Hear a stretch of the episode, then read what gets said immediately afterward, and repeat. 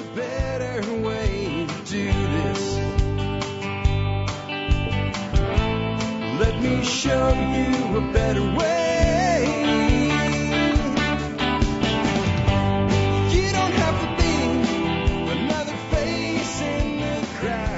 And we are live. Welcome everybody to episode 3158 of the Survival Podcast. I was looking for something fun to do today, something more of a skill set, like homesteading thing that would apply to everybody. Because if you do something that will work in the suburbs, it'll work out on the farms as well, or out of large acreage, broad acres. As we say in permaculture, backyards to broad acres. And I actually wanted to talk today about indoor hydroponics. I wanted to revisit that topic again. But we believe in democracy around here, so I went on Twitter and I went on MeWe and I set up a a uh, a poll and said, "What do you want to hear about?" And I gave three options. One was backyard chickens, one was inside hydro for winter, and one was just basic permaculture principles. Basic permaculture principles got slaughtered. Indoor hydro and backyard chickens on Twitter tied the exact same amount of votes. For a while, the chickens were winning on Twitter. They got knocked back, and then we ended up with a, a literal tie. Two hour time limit. If I let the time go longer, who knows? But you gotta have rules when you vote, right? You gotta actually enforce the rules. So I was like, okay, MeWe's gonna break the tie, so I'm gonna be talking about hydro today. And I'd already made the thumbnail of the chicken because it looked like the chickens were gonna run away with it, you know, pun intended. I went back over to MeWe and poll was closed. Three votes. The chickens had it by three. It was a neck and neck election. It was almost a, a, Dewey defeats Truman uh, headline when I made the thumbnail, but in the end, Dewey won this time. He pulled it out. Right. All right. So we're going to talk about chickens in the backyard today, and we're going to talk about this a little bit differently. We're going to talk about doing this old school, old school, American old school. European old school too, to a large degree, especially like England old school, World War II old school. Grandma and Pop Pop Spirko old school. And I'm not Pop Pop Spirko. I'm, I'm Papa Jack, right? Pop Pop Spirko was my grandfather. Uh, first generation Ukrainian American, right? Um, we raised chickens on their little homestead in a coop and run arrangement. We actually did a double run, one out of each side of the coop, and we did a large crop. So this was a pretty big run that we had developed for our birds. And we, we planted our sweet corn every year where the chickens were the prior year. Worked really well. And there's this, uh, real desire now. And it, it's, it, you know, I do it. I do free range and there's some trade-offs with this, but people want to make the birds as wild as possible and all. And that's great. But do you know what happens when you let perfect become the enemy of the good? You end up in what I call useless stasis. Useless stasis means you never do anything. You're in a, in a, a complete holding pattern, a someday pattern, you get nothing done. The other side of it is we're going to leave off today with the fact there's some real advantages to coop and runs. There really is. Um, huge advantages and uh, Tony, thank you for the uh, thank you for the uh, super chat there, four ninety nine. I really appreciate it. We'll make a comment on yours when we get to the end today uh, on your on your comment there. Um, but yeah, there's just some real advantages, and they're not unhappy birds in a, in a coop and run environment if you do it right. And there's some things that you have to do to do it right, in my opinion. And then there is also the fact that we don't always have to keep coop and run chickens in the run there is what you call like nighttime liberty or evening liberty. You guys that were in the military, maybe that'll make sense. And we'll cover that today too. And there's just a, a lot to be gained from doing this. And so I'm coming at this today for the people that live where your neighbor's right there, right there, and right there, right? On, on all three or four sides of you, you have a neighbor. And you probably don't think you have enough room and you can do this if you do it right. As long as you don't have HOA blue hair Karens or things like that. And there's a way that I think makes the most sense to do it right when you understand the fact that the next person to buy your house might not want chickens. Like out where I live, you can bet that most people that buy a place like this, they're going to probably have some livestock. But when you're, you know, when you're right in the middle of kind of urban suburban America, subdivision America, even if you can have chickens, it, you're probably going to find that you're in the minority of people that do. So I think you'll like today's show. And if you are a, a larger property, you want to scale up, a lot of this will translate as well. And you might actually find that this might be a good way to do things like raise a group of birds that you want to breed that you want to prevent their genetics from spreading into the rest of your flock would be a way to keep a small number of breeders this way or for a specific purpose like a controlled composting. So I think this will fit for everybody. Before we do that, let's start off with our sponsor of the day. It is Paul Wheaton. Uh, Paul usually gets the last stream of the week. He's got some cool stuff. Today we have something for, for him or from him that I think you guys are really going to dig. Paul has done a massive amount of work with rocket mass heaters and just flat out better ways to heat with wood. He's got a great set available for you guys today. Uh, you'll be able to find it in the show notes. You'll be able to find it in the video notes below. But I don't think I got this link in just yet. So if you're watching it live, you might have to wait until after I finish or get over to the survivalpodcast.com. You can find the link there. If you're watching this video in a rerun, I will have made that edit by now. I realized as I was saying this that I hadn't done it yet. But I thought it would be best just to let Paul tell you about this product. He's got this great video here. So I'm going to mute my mic, play this for you, and then I will be back and we'll, we'll get on into the show. I'm Paul Wheaton. A few years ago, I was asked to film a sold out workshop on rocket mass heaters. I offered that video as DVDs through Kickstarter and interest was a hell of a lot bigger than I thought it would be. For those of you that are new to rocket mass heaters, this might be the cheapest, cleanest, and most sustainable way to heat a conventional home. That particular workshop built one pebble style rocket mass heater using a shippable core prototype. And since we built the actual rocket mass heater so fast, we were able to squeeze in some stuff about rocket hot water, rocket stoves, and pocket rockets. Fire Science is a three hour presentation on every rocket mass heater workshop. The people watching the video wanted more. Some people wanted to learn how to make their own shippable core. Some people wanted to learn how to make cob style rocket mass heaters. With high quality recording gear, we set out to expand these goodies for you all. Rather than limit our footage to one small event, we've gathered footage from three workshops, one innovators event, and several other projects covering a total of 10 separate rocket mass heater designs. We then made four more DVDs. The first covers the most basic and popular rocket mass heater construction, featuring two separate designs using cob, one in a log structure and one in a teepee. The second DVD shows the construction of three pebble-style rocket mass heaters. This includes information on building on a conventional wooden floor. The third DVD shows building several different styles of shippable cores. The last DVD covers the most difficult part of any rocket mass heater build, the manifold. Plus, several new designs from our innovators event, including a batchbox style rocket mass heater burning cleaner than anything we have ever seen. A rocket mass heater that doubles as a cooker and smoker. The ring of fire showing glass in a burn tunnel. And an indoor rocket griddle, oven, and water heater. This all means that we now have a total of eight DVDs and two packages. A little knowledge and some simple materials and you can have luxuriant, clean, cheap heat.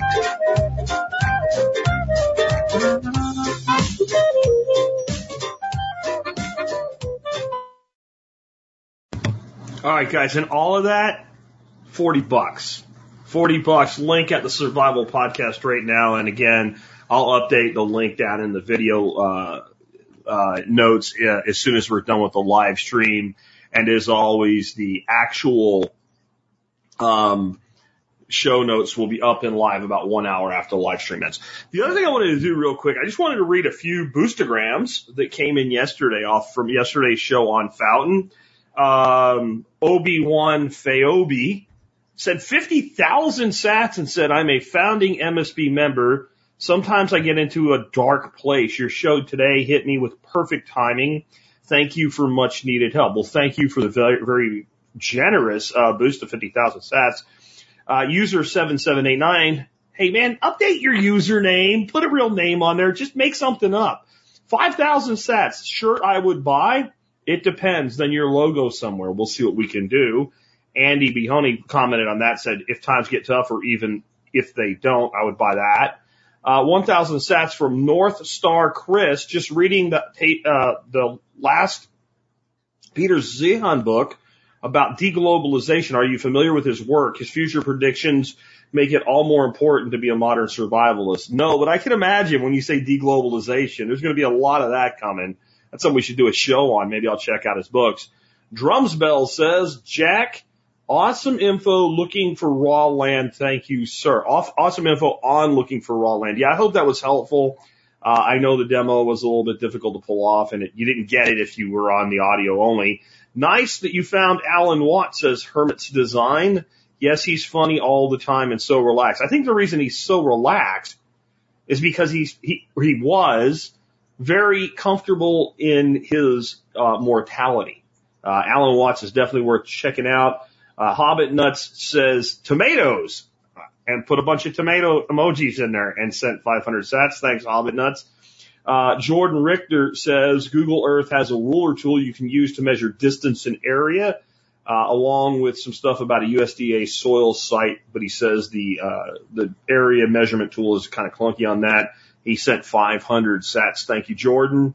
And user 1305, 500 sats, my first boost. That'll be it. Or again, if we read every boost that came in for every episode, all we would do is read boosts. But thank you to all of you who send them. I'm going to start trying to read like the top 10 per episode most days of the prior episode and see if I can do that. Anyway, with that, let's dig into this. Um, I want to start out with if you're going to run chickens in a coop and run environment, you don't have to take my first piece of advice, but I really suggest that you think hard about it and do it if you can. And my first piece of advice is start with birds who have never known life any differently than what you're going to give them. In other words, chicks, which most people end up doing anyway. And the reason I say this is over the years, I've had instances where I've needed to confine birds short term for various reasons. And so I've had, you know, little chicken tractors that I've used as brooding chicken tractors for, for baby ducks, geese, chickens along the way. And, you know, I might throw four birds in there, uh, for a couple days for whatever reason. And when there are birds that have been free ranged, they don't seem very happy. They survive. I imagine if they stayed in there long enough, the little bird brain might be like, oh, life was always like this, and they go on. But they really don't seem happy. They seem miserable. They don't work. They don't do anything. They kind of sit there like, why am I in here? When I have raised birds in tractors or in confinement of some sort, and they've always been there, you can't tell that bird from any other bird as far as that bird being a happy chicken. You know, whatever, whatever makes a happy chicken, that bird has it. If they have access to food and water and relative comfort and a dust bath and other chickens, they're good. I do also want to say like, if you have one chicken because you've rescued a chicken and you don't know what to do for now, fine. Chickens are flock birds. And I would say kind of a minimum number of birds for your flocks about four. Because if one or two die, you still have more than one bird. And you're not trying to go out and find an adult bird to integrate and looking for one that's been in a confined situation. Because when you see these videos, and I've seen it with ducks, I've seen it with chickens, you see any of these things with, with birds. And you see like the little kid comes home and the bird's waiting for the kid and you think it's all cute. What that is, is that bird is lonely. And, and people will tell you this that keep like parrots as pets or something like that. They're like, if you want a parrot or a cockatiel or something like that, that's going to climb up on your shoulder and hang out with you. You need one bird. Because as soon as that bird has another bird, you're not interesting anymore to it, right? So just consider those two things. So now let's talk about since there is so much desire to do free range or paddock shift with electronet or something like that, and is that better in the grand scheme of things? Sure. But since there's so much desire to do that, we often lose sight of, well, what do we gain from a coop and run situation? And my buddy David, I don't know if he's going to be here long term, but I saw him in the chat already. There he is saying greetings, citizens. He has a very small setup compared to what I'm about to talk about. And it works great. The birds are like inside the house and outside of the house. And they have this small area that looks like a rock garden. And his birds are happy. So what I'm going to describe today is a literal chicken Taj Mahal compared to what he's doing, and his birds are happy. So, first thing, when you have birds in a coop and run environment, that's an advantage, is no Easter egg hunting. So, and I guess it's because my, I have these bantams that are like these crossbred bantams and they have a lot of English game, old English game bird in them and all, and old English game, uh, cock. And, uh, David, uh, but they are not laying in the coop at all. And they're laying all over the place. And we have a lot of fire ants here, so they're laying up in things and they're small birds so they can fly. And so yesterday, for instance, I went out on the porch and I hear, if you've ever heard a hen where they're just going off, like people say the hens aren't noisy, they can be, and they're just like, and just going and going and going. And I'm, I'm like, what the hell's wrong with that chicken? And Dorothy's like, they're laying in the planter again. And I took her eggs. So she was flipping her shit because all her eggs were gone. And she has this little artificial plant planter about, you know, like a couple gallon size, about a foot diameter in the top of this plastic plant. And they pushed it over and they lay eggs in there. They're laying on my wicking beds and things like that. And sometimes when I find where they're laying, um, it's not a big deal because I find it relatively quickly. Sometimes we lose a lot of eggs because they I, I don't find it. And those eggs have been sitting out there in the summer a long time. And then sometimes, you know, the other thing is you, you end up like going, there's a couple birds missing. And you're thinking, did they get nailed by a hawk or a coyote or something? And all of a sudden you're like, I wonder what's going on over there because I see movement and you look and there's a bird and she's sitting on like 18 eggs. What if you don't want 18 new babies? And now you've got bird, a bird that's like halfway through an incubation period, or they're like, like I just had to move one. She was up in one of my wicking beds. She's five feet up or four feet up. And I'm coming out and I'm hearing babies screaming because every time she leaves to go get food or water, they bail over the side. They can get down. They don't get hurt falling. They're so light, but they can't get back up. So I had to police her up and put her in a cage and I've got her stuck off in the coop. She's got 11 babies. I don't really want 11 babies right now. Well, if you're in a coop and run situation, all that goes away. Another thing is no predator pro- problems, parentheses, it depends. Assuming you build your coop and run the right way for the situation that you're in with the predators that you have, you have no predator problems because the birds are either in the, in the run and protected or at sleep at night closed up in the coop protected. So it's either no predator problems or a lot less of a predator problem. I do want to explain something though that I've seen people do. And this doesn't necessarily work. I've seen people do a coop and run and they put an overhead that could either be like chicken wire or corrugated roofing material or uh, netting or anything. But it's not a closed coop. It's just an overhead protection. So you have like let's say a four foot high fence going around. You clip wings. Birds aren't trying to get out. They don't know they can get out, what have you. And then you have a gap.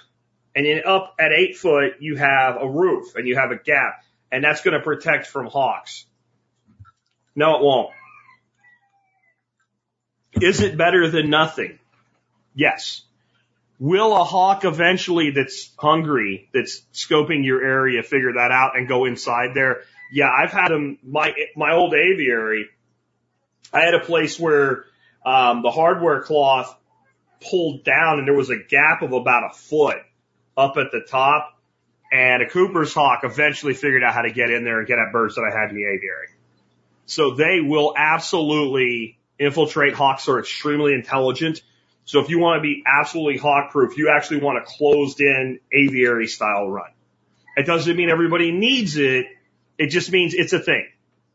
Uh, next up, if you do your job right, coop and run, nothing stinks, everything's clean. So your, your caring neighbor behind you will not be complaining and you won't be like, this, this sucks. And we'll talk about how to do everything right. You have to do your side but everything will be clean. You have nice clean eggs. You have nice clean bedding. Everything works just fine with a coop and run. And that's, that's different because, you know, you don't have any chicken crap on your front porch, on your back porch, on Karen's porch, or on your Porsche. And of course, most of us don't drive Porsches. We're not all John Willis, but, um, whatever vehicle you have, trust me, chickens will get on them and they will poop on them. And you really don't want them, like if you're in a neighborhood environment, going over the fence and pooping on Karen's porch, because that's when Karen really starts going full Karen on you. None of that happens. You don't have any dug up gardens. Chickens, one of the beautiful things about chickens, they'll eat anything people will eat. One of the bad things about chickens is they'll eat anything people will eat. Do you like sweet peppers? So do chickens. Do you like beans? So do chickens. So they won't be going into your gardens or your other places, including just like your landscaped areas that you have ornamentals in and digging everything up. Right? That, so that is uh, obviously a good thing. The run itself can be gardened. And I, I found this video for you. I've been talking about it here and there lately. I can't think of the guy's last name, but his first name's Josh. He's from Josh. He's from Australia. He's one of kind of the pioneers of making permaculture a mainstream thing in Australia. He's barely known in the United States. He might be a little light in the loafers in, in the way he sounds and all, but he's a really smart guy. And he did this video uh, that was done on DVD back in the early 2000s. It was called Backyard Permaculture or something like that. And I found an online version of it. It's like 240p, so it's a little bit, it's a little bit uh, grainy, but don't complain. I mean, it's if somebody transcribed a, you know, a video that was in old school square format and made it available for you. And the whole video is worth watching. He does front yard, backyard, drip irrigation off of, uh, the, uh, the gray water. But his design of his coop and run on the back fence is brilliantly done. And one of the things that he did was he used four by four posts for his fence. And on the back side, he put his chicken wire. And on the front side, he put trellis wire. That gave about a four, well, three and a half inch gap. So the chickens can't get at it. And he put fruit trees espaliered all along the front of that. So the fruit trees are tying straight in to all that nutrient that is inside the, the chicken run. And the other, the other thing he did is he put tires down and then chicken wire around the tires and grew shrubs and bushes and things that are good and medicinal for the chickens right inside the run. The chickens can't scratch up the roots or get at the plants. All they can do is peck through. And you can look at that and you can come up with a lot of ways you can actually garden the run to one degree or another.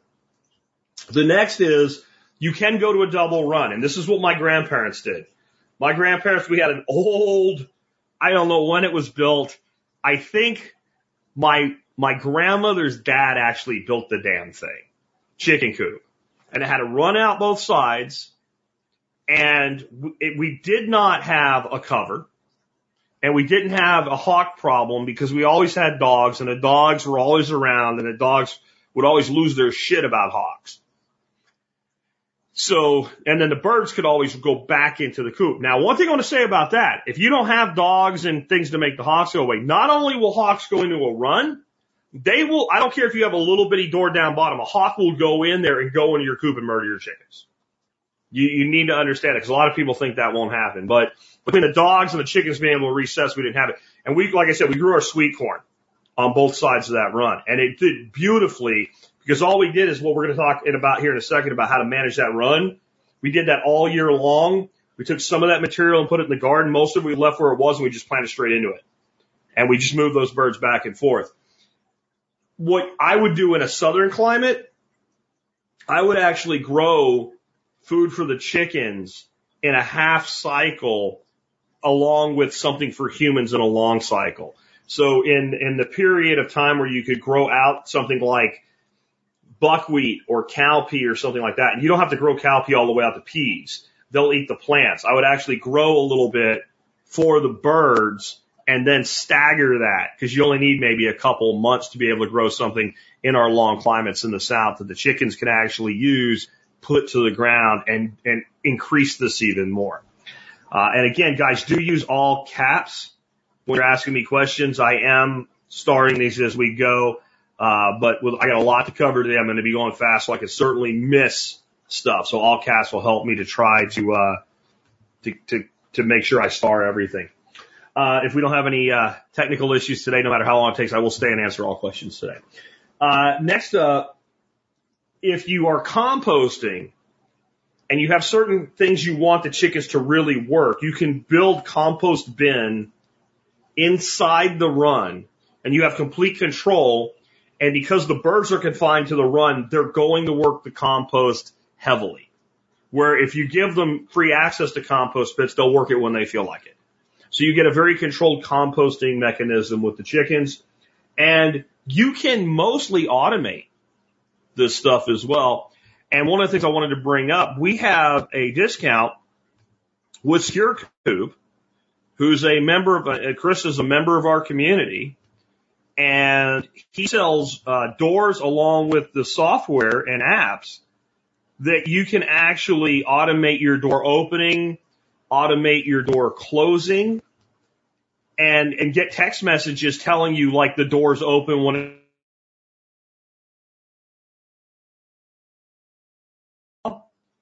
And so this is definitely well suited. And if you're not doing a coop and run, you can certainly still automate the door of your chicken coop. But man, if you're doing coop and run and you have that small door on the side of the coop where that bird can get out, to, the birds can get out to the run and come back in at night.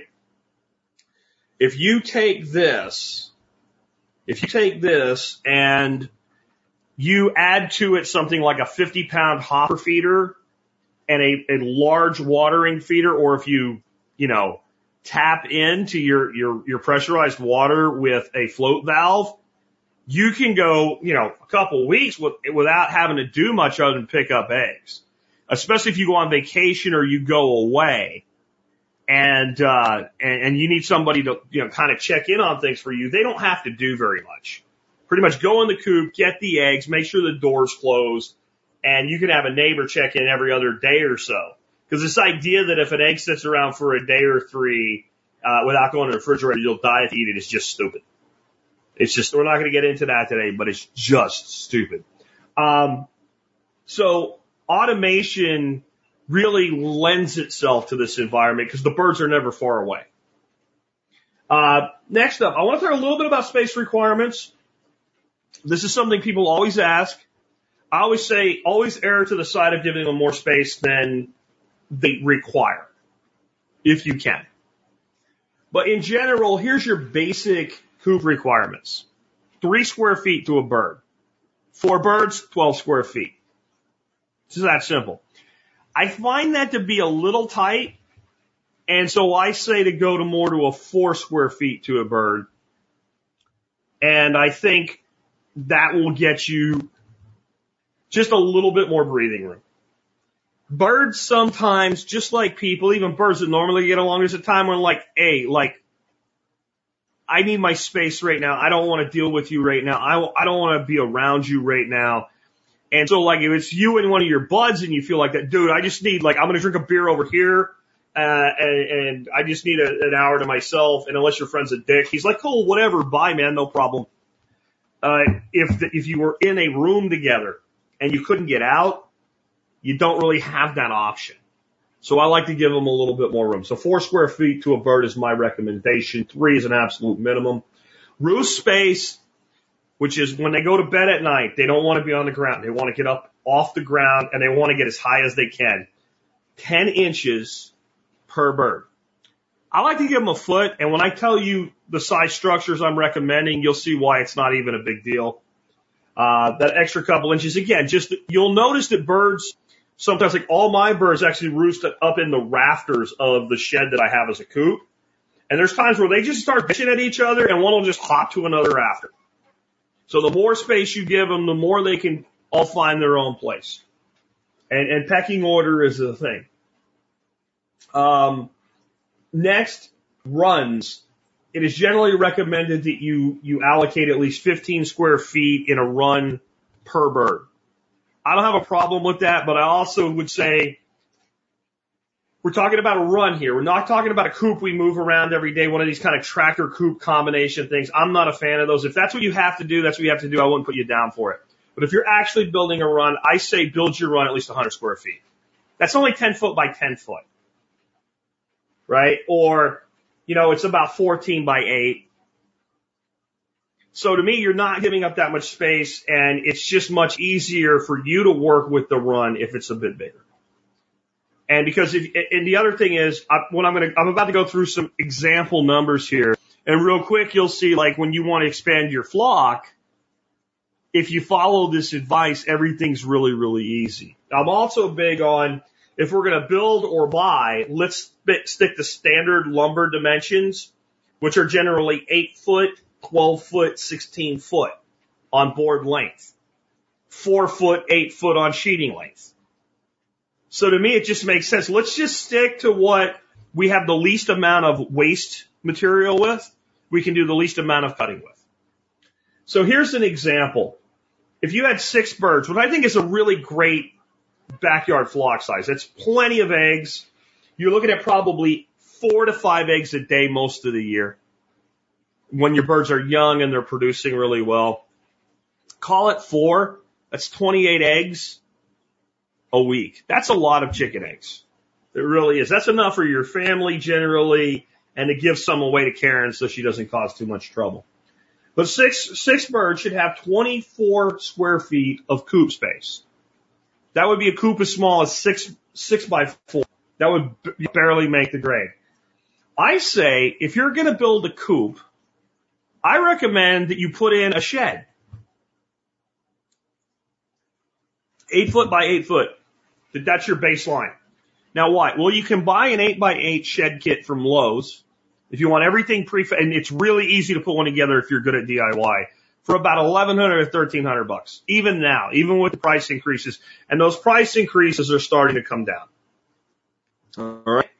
Now, now you've got 64 square feet. So you're, you're, you're golden on your six birds. Why do I recommend this though? When you sell your house and Karen, Karen two, because you already got Karen living behind you, and Karen two comes in and goes, I want to buy a house. And she goes, I don't want chickens. You know what you have? You have a shed. It adds resale value to your home. All you do is wreck out all the stuff that's for the chickens and you have a shed. Karen has a shed. Karen is happy. If Karen wants chickens, she has a coop. Karen doesn't want chickens, she has a shed.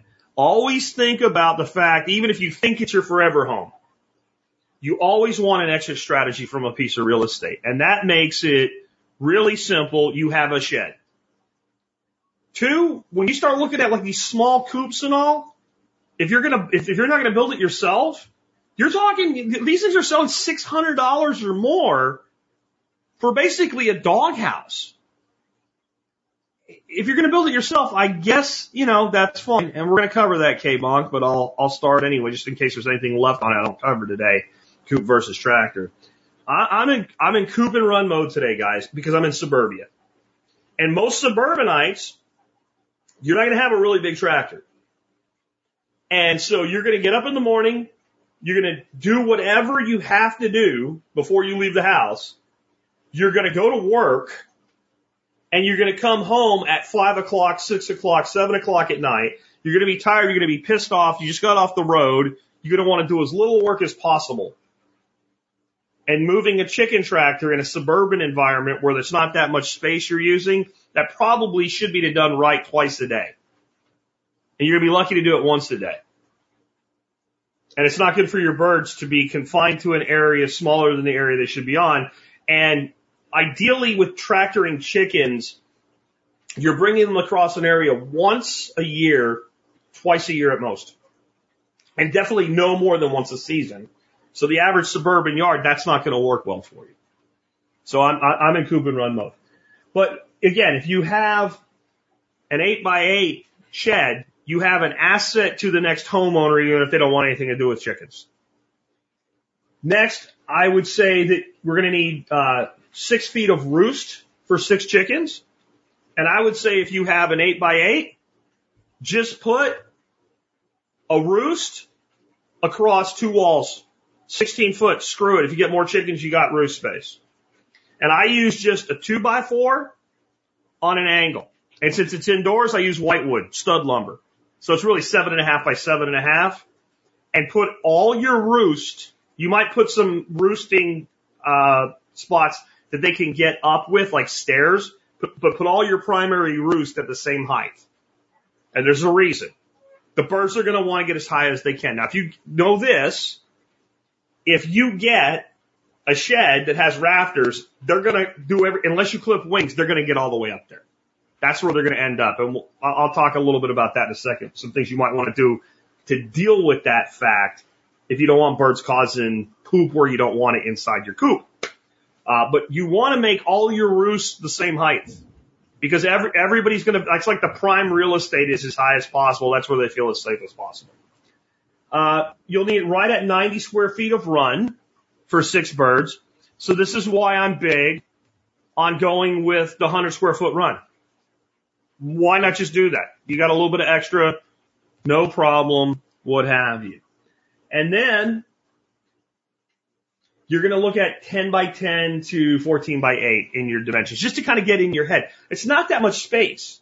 Most people in a standard suburban lot, you've got plenty of room for run that length or longer, plus that shed along kind of your back fence or one of your side fences. And back fences work really well for this from a design element standpoint in the suburbs. So let's go to 12 birds. We'll double everything, but you just see how quickly all of this thinking of kind of the minimum pays off if we, because that's a big flock for a backyard. 12 birds is a big flock for a backyard, guys. Um, 48 square feet of coop, your 8 by 8 still handles it, 64 square feet. 12 foot of roost, two walls, two 8 foot, uh, 2 by 4s pegged off the wall. You're good. Again, they're probably going to go up in the rafters anyway. And 180 square feet of run. That's a 10, you know, go 10 by 20 or 200. That's, that's using pretty much standard dimensional lumber. Really, really easy to do. Um, if you want to be more narrow, you go 8 by 24 is 192 square feet. That'll work. And that, then you're really, you know, in kind of a dimensional lumber space then, 8, 8 by 24, right? You got, if you're going across, you got eights, 24s is three eights or two twelves and you're staying in that, st- and I like that standard dimensional lumber space. Um, if David's still here, he can tell you there's been some projects that I've done keeping to that philosophy and pretty big project. And at the end of the project, the scrap wood fits in a couple of five gallon buckets. Like you, you've done your job right when you can keep your scrap down to, well, that's a little bit of kindling and I'm not, I don't have a problem with it. I don't feel like I wasted anything. So I like going with those dimensional limits if you can do it. But it, just to get in your head kind of what that looks like. And again, you can, you don't have to go overhead cover, especially if you clip wings and you're high enough. Just understand you always have avian predator potential problems in that situation. And anything you're going to come up with that a chicken can retreat into the coop, I'm telling you right now, a hawk will fold its wings, land on the ground, and crawl through a freaking flap door. Not every hawk will do that, but eventually if you have a lot of hawks, you'll find one that'll do it. So you probably want to do something with a full enclosed overhead. A little bit of thought on that. Many of you have seen my aviary. I have a nine foot back wall. I use 16 foot hog panels and basically kind of a lean to design.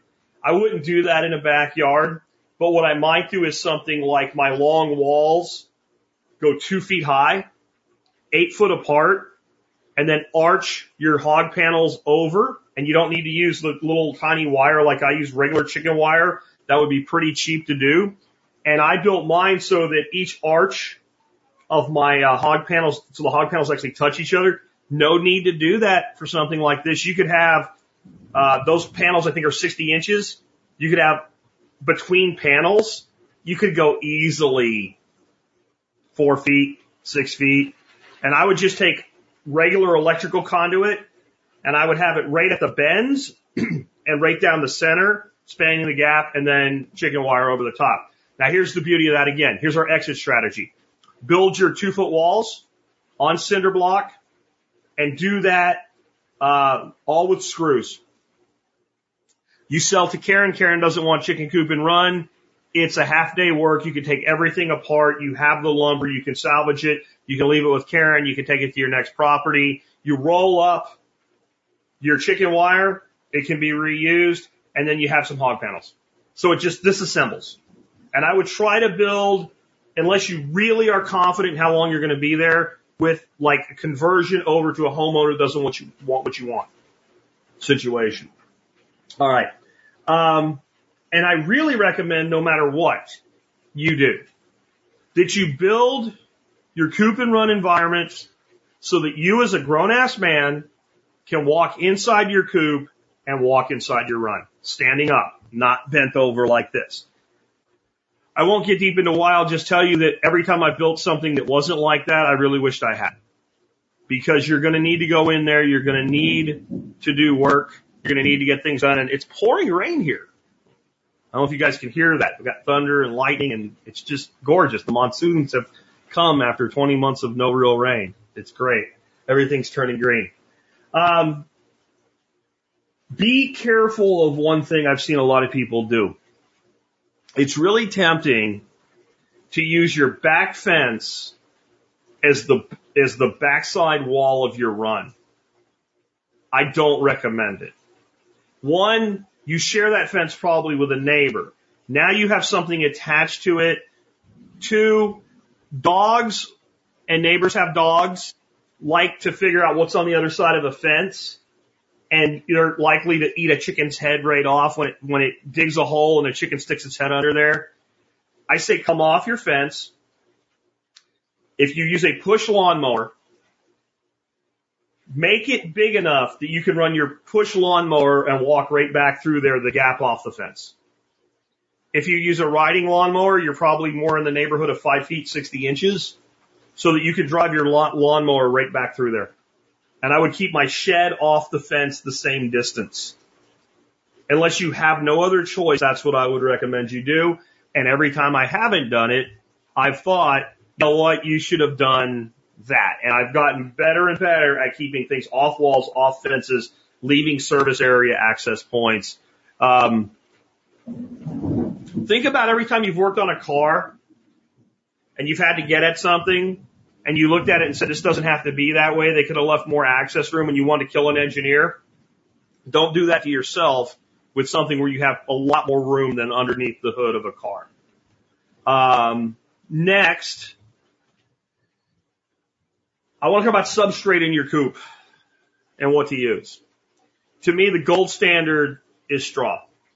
You can get it almost anywhere even if you live in a city where you don't think you have feed stores and stuff like that around, you probably do. Just check Google or I use Brave Search or what have you and look around you. You probably have some place you can go and you can buy bales of straw. A single bale of straw will completely cover the floor for a cycle in an eight by eight, uh, coop. It's going to be inside, so it's going to stay dry. And all I do, I do a deep litter method and what I mean by that is when I look at the straw and go, yeah, there's a lot of poop on that straw. We need more. We just add more. We just add more straw and we keep doing it until it's, man, my coop, I, I wreck my coop out once a year and it's about a foot, like I'm standing a foot taller in there. That's why I like a shed design with a rafted roof.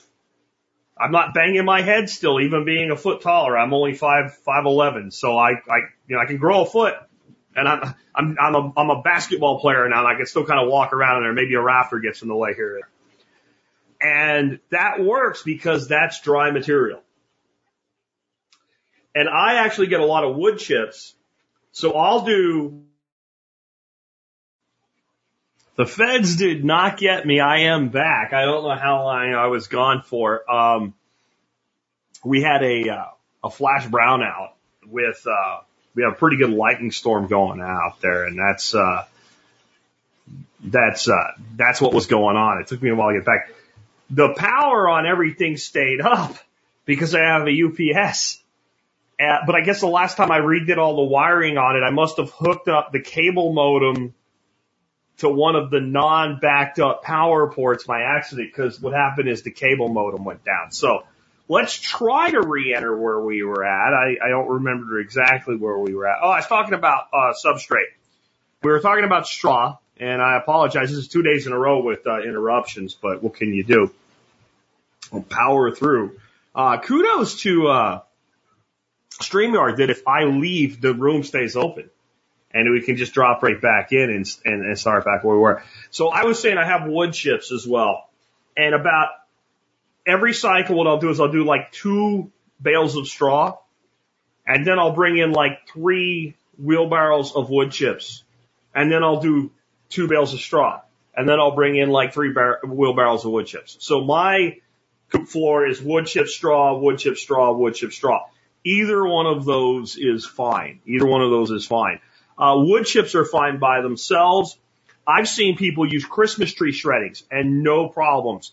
I've heard people worry about that. It is true that chickens in general are not big on cedar and chickens and poultry in general are not big on cedar. It's the cedar oils and it's because chickens and reptiles share a common lineage and anybody that keeps snakes and lizards knows not to keep them on, uh, cedar chips it's limited in it, it, it's while those chips are still excreting oils. Once they kind of get to where they're not, it doesn't really matter to them anymore. But I would stay away from cedars. But straight up Christmas tree shreddings, I've seen that work fine. My grandparents, you know, these were Depression era, era people. And they didn't spend money unless they had to. And we didn't grow anything that made straw. And we were damn sure not going to buy straw for a chicken. And so I would be sent back into the woods. We had a lot of uh, big white pine around us, and ha- they have the really long pine straw needles. That's what we used. We used pine straw uh, in the chicken coop, and it was fine. We used a lot of it in the chicken runs. We used a lot of leaves in the chicken runs, like oak leaves and, and walnut leaf and stuff like that. Like, and I know people say, walnut, stuff won't grow. It'll die, right? Now, it wasn't like tons of it, but if some walnut leaf got in there, no one really cared. But it was mostly like oak leaves, is is oak and maple. We had two huge sugar maples in the back, so I, that would all get raked, raked up and put away. And as they needed more and more bedding in the in the runs, uh, we would use leaves. So going on to the runs, um, I would say that you want to look at things like leaves, grass clippings, straws okay, uh, wood chips are golden. Like in my experience, the more carbon you're putting down and the longer lasting the carbon, the greater the lockup of stink. And really the way to think about it is your coop substrate is an inactive compost pile. You have carbon and nitrogen, but you don't have moisture. You only have the moisture from the poop. And so you get a little bit of a lockup bond and then nothing really happens. And so if you're, as long as you're keeping enough, as long as you're keeping enough carbon in your coop, you're not going to have stink. You have to overwhelm the carbon with enough excrement to have a problem. And if you start having that, you either add more carbon or if you get too much buildup, then you have to pull out and start again. A run is a slow, active pile, especially in your wet season, because you get a lot of rain. So if you um, if you see it that way, then you know that like your priority is carbon in the run. And so I would add as much carbon to your run as necessary, and you'll find like this time of year when it starts raining, that you'll need a lot more carbon in there. And then through your summers when everything's dry, you, you don't near anywhere near enough. And just, if you just think about it that way, I've got an inactive compost, uh, ready to go. Cause generally speaking, if you're doing it right, when you wreck out a chicken coop, You can put that stuff into a pile and wet it down. You don't need to add anything. It'll take off. You got plenty of nitrogen in there. You just have not had enough moisture for, for nature to do her thing in the, the dance of the nitrogen, con, uh, the con, uh, carbon nitrogen cycle. Um, when in doubt, add more carbon. That's all you got to do. If like it's, I, I think maybe I then just do it. You're not going to ever add too much carbon. Um, feeding and water. Access to water always, however you do that. I like the little chicken chicken drinker cups. I think that they make a lot of sense. They keep water from getting messed up and nasty. With a little bit of uh, water tank and uh, some PVC, you can put a lot of sustainability to where maybe you're adding water once a week, a float valve in a tank, and let the tank pressure go down to waterers, and you can have that set up to where your birds don't have to worry about water ever unless your water goes off. And that's really nice, again, because I'm, I'm thinking of the suburbanite today. And most people, they're two income families. Everybody's at work. There's baseball, you know, if you're in that, that age where you have the kids, there's baseball games or jujitsu or whatever, or, you know, cheerleading or whatever it is for the kids. You're busy. The more you can make just happen on its own, the better off you are. When it comes to feed, everybody wants to feed their, grow my own feed, feed the birds for free, whatever. Stick to the base of your feed, at least as you're learning being a good quality chicken feed. For me, I am way more concerned about feeding a non-soy feed than an organic feed. If you buy Purina crumbles for your layers, soy conventional, cheapest, worst feed as far as quality you can get. In my opinion, your chicken eggs that you're getting from your flock are still way ahead of anything that you're going to get from a store. And then everything you do from there to be better is better yet.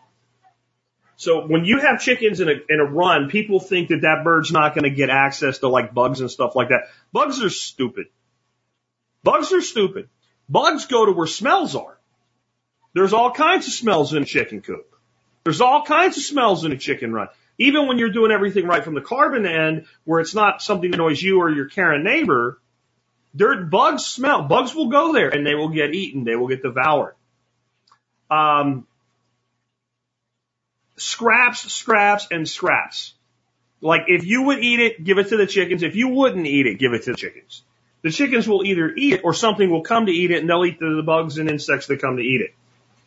Um, but this is something most people don't know about scraps. When people talk about, you know, feeding the, the, the, the chickens scraps and, you know, grandma and grandpa used to do that, great grandma used to do that.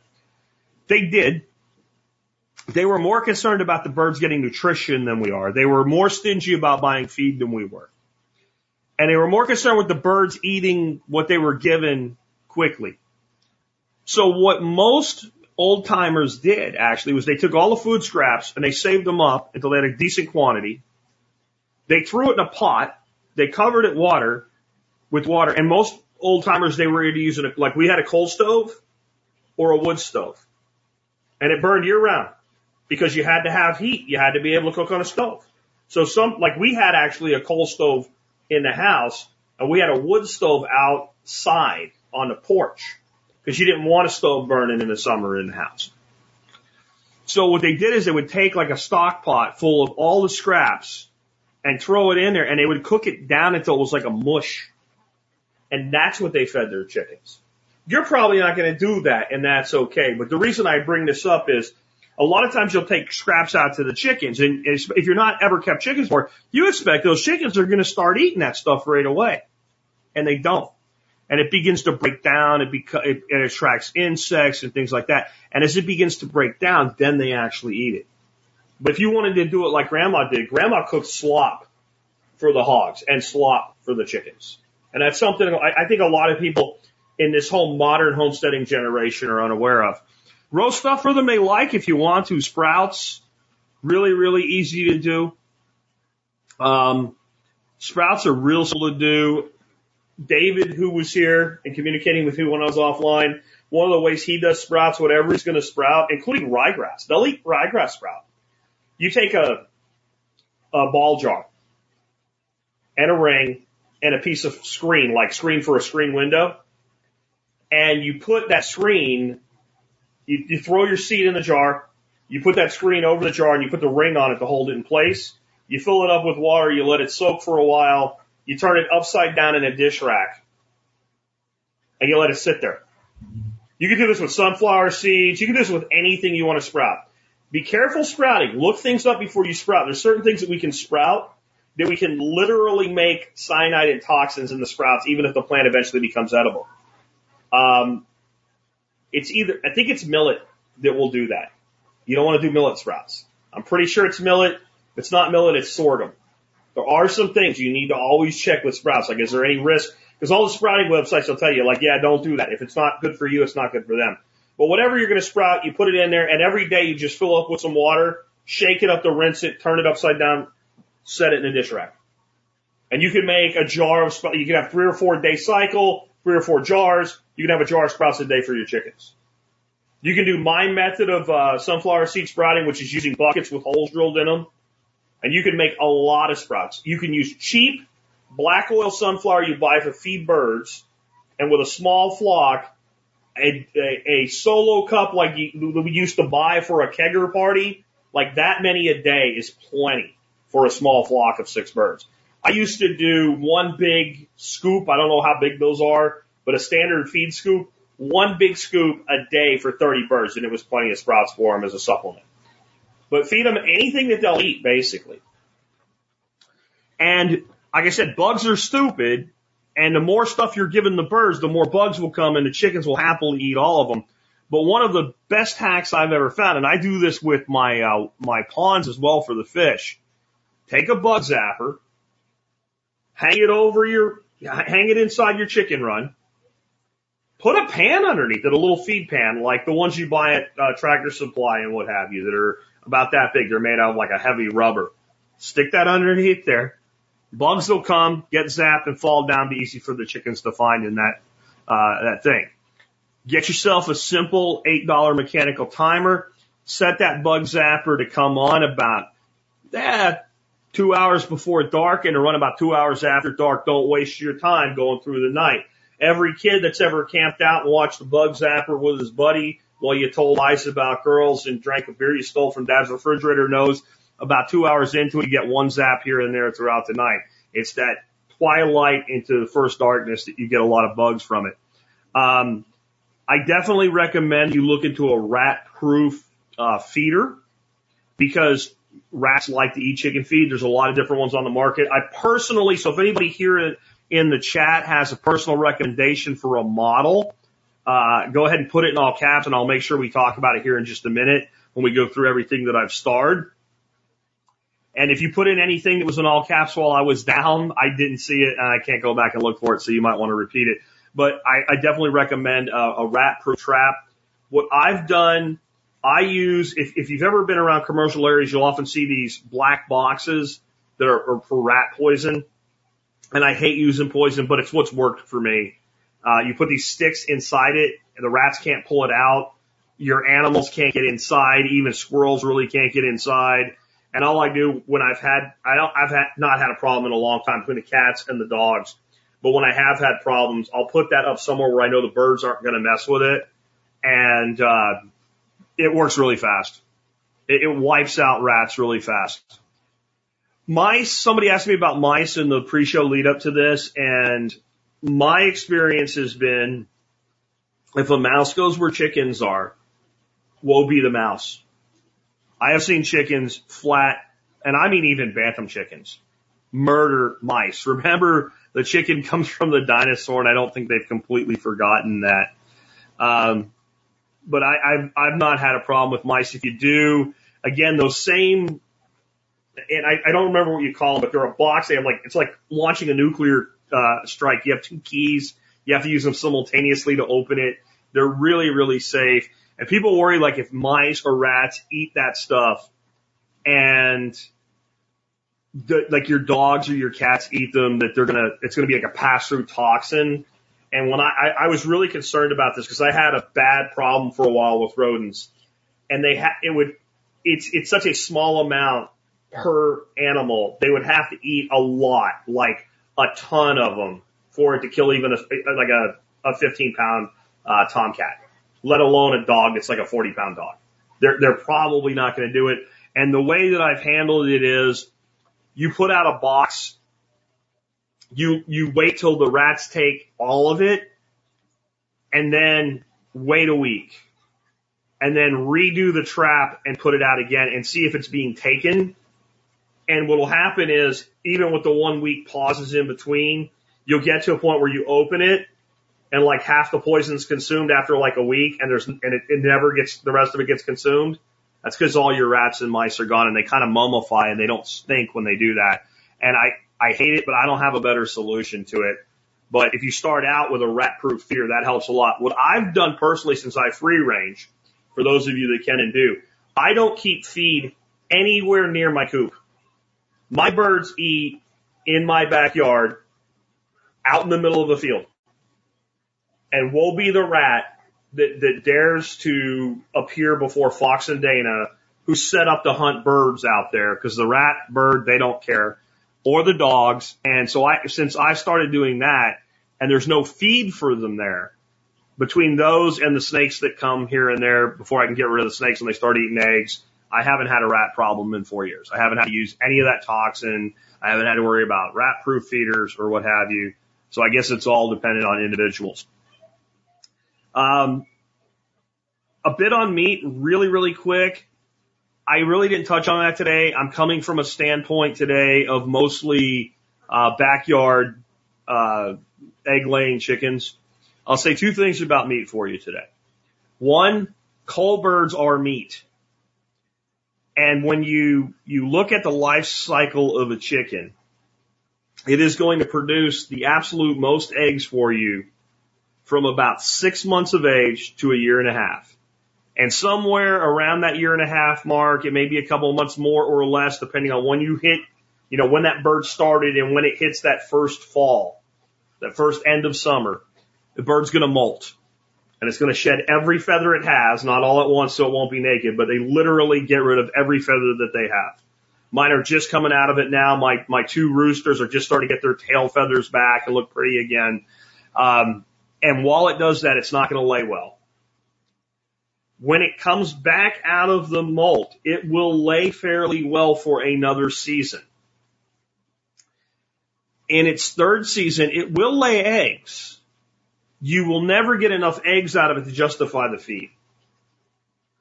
A best practice from a production standpoint would be you're bringing up your next generation so that they will start laying when your existing generation goes into molt.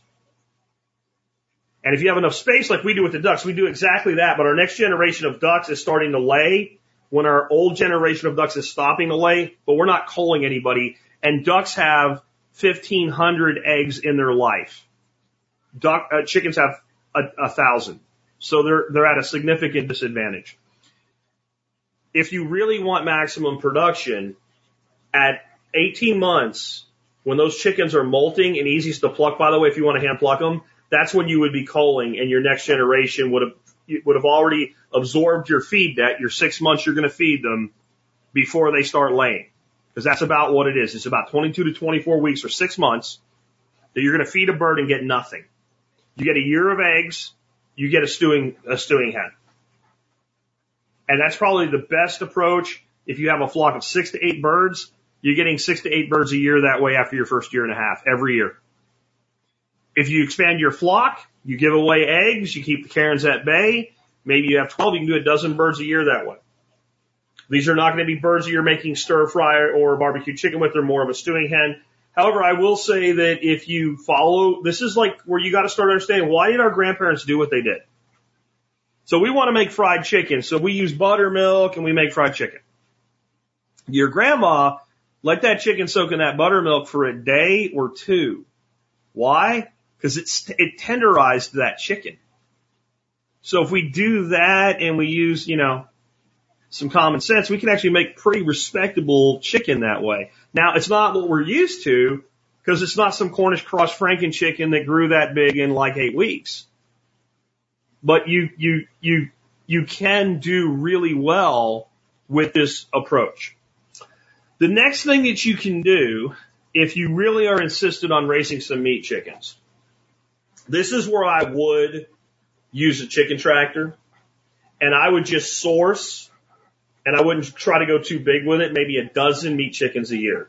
Either some sort of, um, like a crossbreed or a good dual purpose breed that you can source locally if you want to do that, or just go, go to Tractor Supply or Atwoods or whatever and buy Cornish cross birds and run your meat run. And the beauty of that would be you're in your brooder for about three weeks, you're in a tractor for about eight weeks and you're done. And keep that separate from your egg flock for this small scale type stuff. I've heard from people that have done as many of like two dozen birds in like third acre backyards and had no problems with it and no problems with neighbors.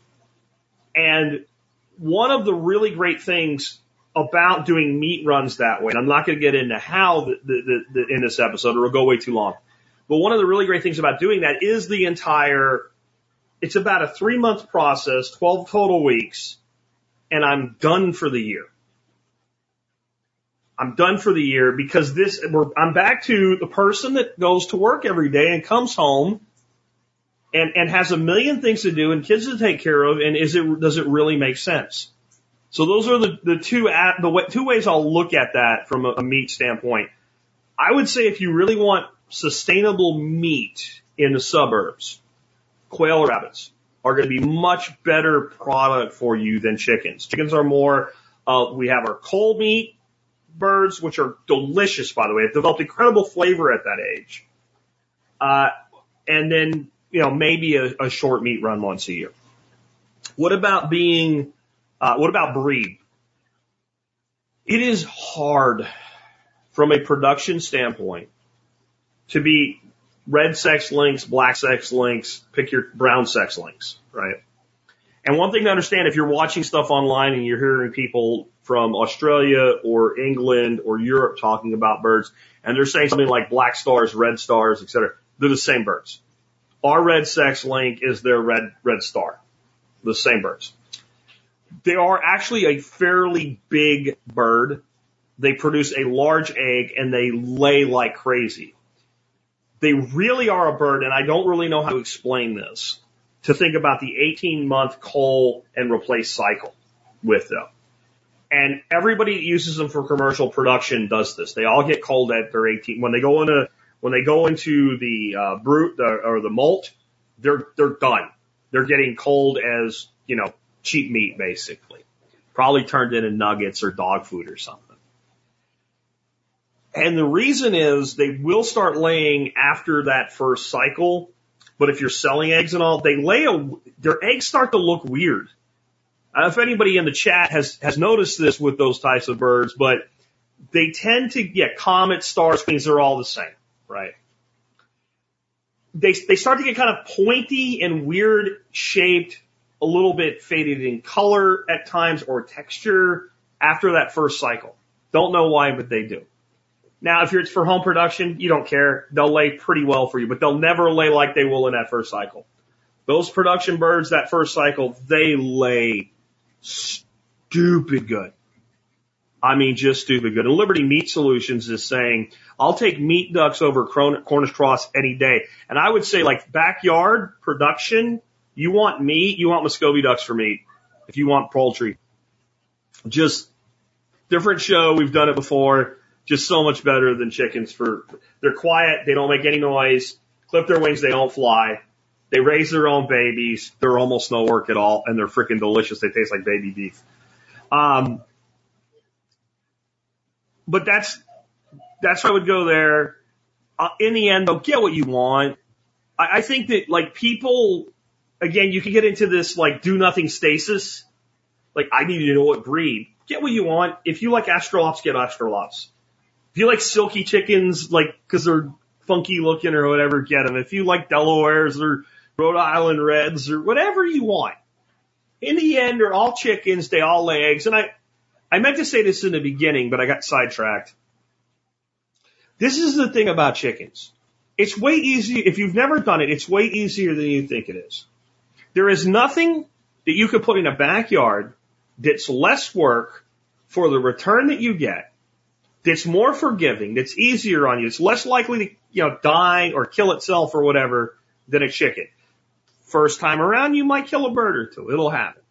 That's something about keeping livestock. But in the end, they're probably the easiest thing in the world. Just the easiest thing in the world that you can possibly keep. And so don't, don't get upset about it. Don't, don't, don't, don't get into analysis paralysis. If you look at a particular breed and you, if you go down a tractor supply and you get mixed pullets, you're going to get plenty good eggs. You know, this is, this again, small scale production. What about being self-sufficient, right? I don't, I don't want to have to rely on a hatchery or whatever. Well, if you don't have roosters, and many of you guys that live in, you know, suburban areas and stuff like that, you're not going to have a sustainable flock on your own without somebody on the outside helping you. So just, just relax. Like it, you don't have to, like, imagine if you said, I don't want to have a car unless I'm self-sufficient for fuel. Well, then you're putting in a $20,000 solar array to do nothing but charge your car. And you, you're buying a $60,000 electric car. You, but what most people do is go to the gas station. Right? Imagine if you said, I, I want to be 100% self-sufficient for food or I ain't eating it. Well, you get pretty skinny pretty fast if you did that. So if you can't have, if you can't have roosters, this is what my advice is. And you want to be more of a local thing. Go to Craigslist. I guarantee you there's a lot of people selling chickens around you. And start sourcing birds locally for your replacement. If you do have a rooster, somebody was asking about incubators right there. I actually do have a couple different incubators uh, in, uh, that I can recommend for you.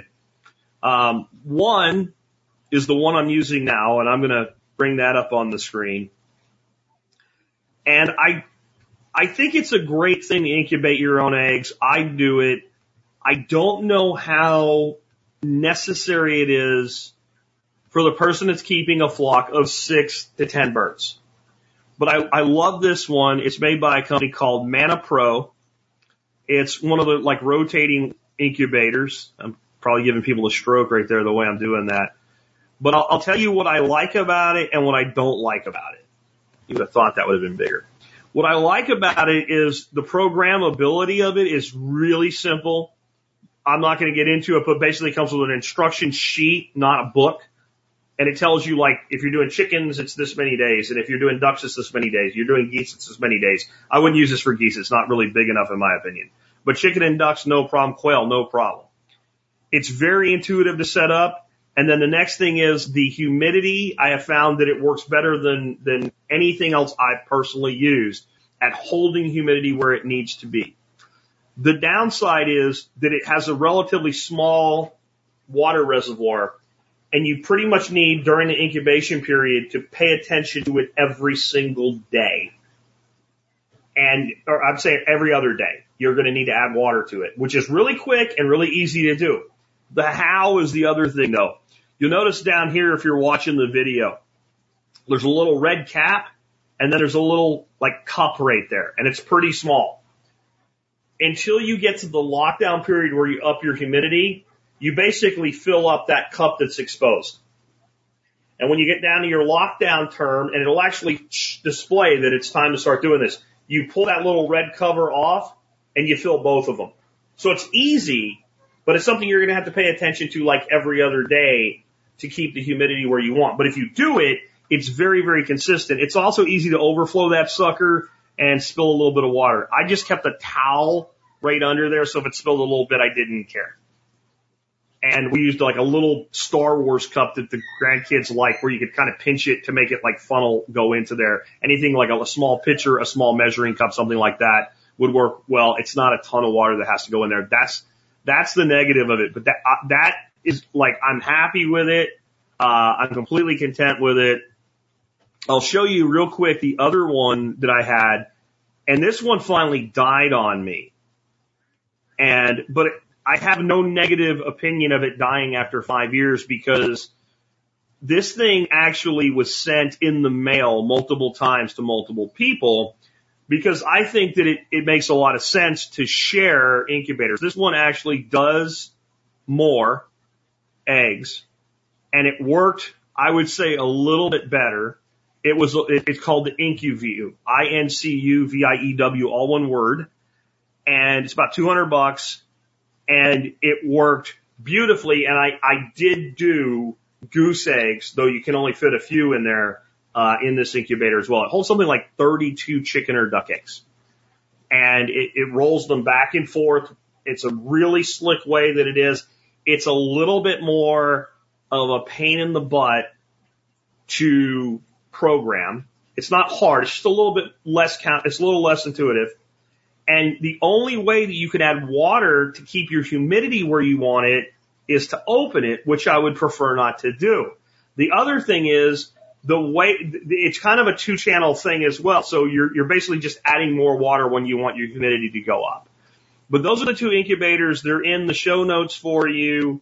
Um, I, I really think that most people that have small flocks, you're probably better off with the smaller one, the one that I'm using now. And if you're going to do a lot of incubating, you're probably better off going to some forums, checking out YouTube, and learning how to build one your own of your own. You can build them much larger. One of my buddies, Michael, that's the guy that's the, one of our cooks uh, and staff members at the events. Many of you know Michael. Um, he built one. He can hatch like a couple hundred eggs at a time. And I, I would recommend if you're going to go major scale, you're either going to buy commercial or build something. And, uh, I, I, again, I have had incredible results. I did 18 bantam eggs with that little one that I showed you, the first one, the one that goes in a circle, and I got 16 hatched.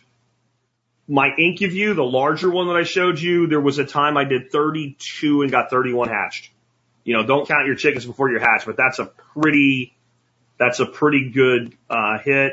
Uh, Yud's asking, what about the Nurture Right 360? Don't know. Never used it. Probably works fine. I think most of them, uh, work pretty well. I also recommend that you get involved with the American Bresse Chicken Group.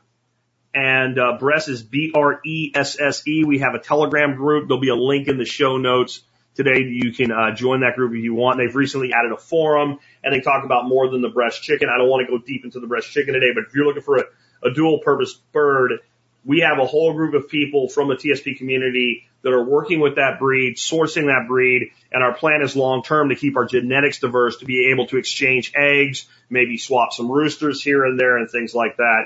But they're a great dual purpose breed and it's not, not really fitting with what we're talking today, but I thought I would throw out a little shout out for it as well. Um, again, I want to just tell you to relax. Just relax on this whole thing. If you've not done it yet, don't think this is hard. There is a reason this was literally America's backyard protein for 150 years.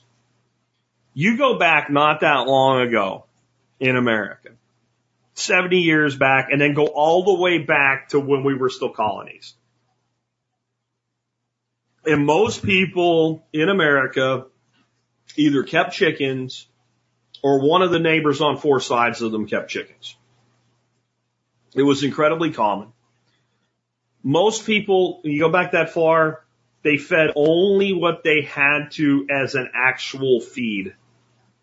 Right? As an act like feed that came in a bag. They fed scraps. The birds would free range and get bugs. They would bring stuff to the birds. Before the American chestnut blight, pigs and chickens were fed massive amounts of chestnut. Uh, people would literally like horse and buggy or when they finally had pickup trucks go into the forest with a, like a number 10 coal shovel. And if you've never seen a number 10 coal shovel, this is a big flat shovel for shoveling like rice coal, like, or, or nut coal into like a, a, a burner. Big shovel. You use it as a snow shovel.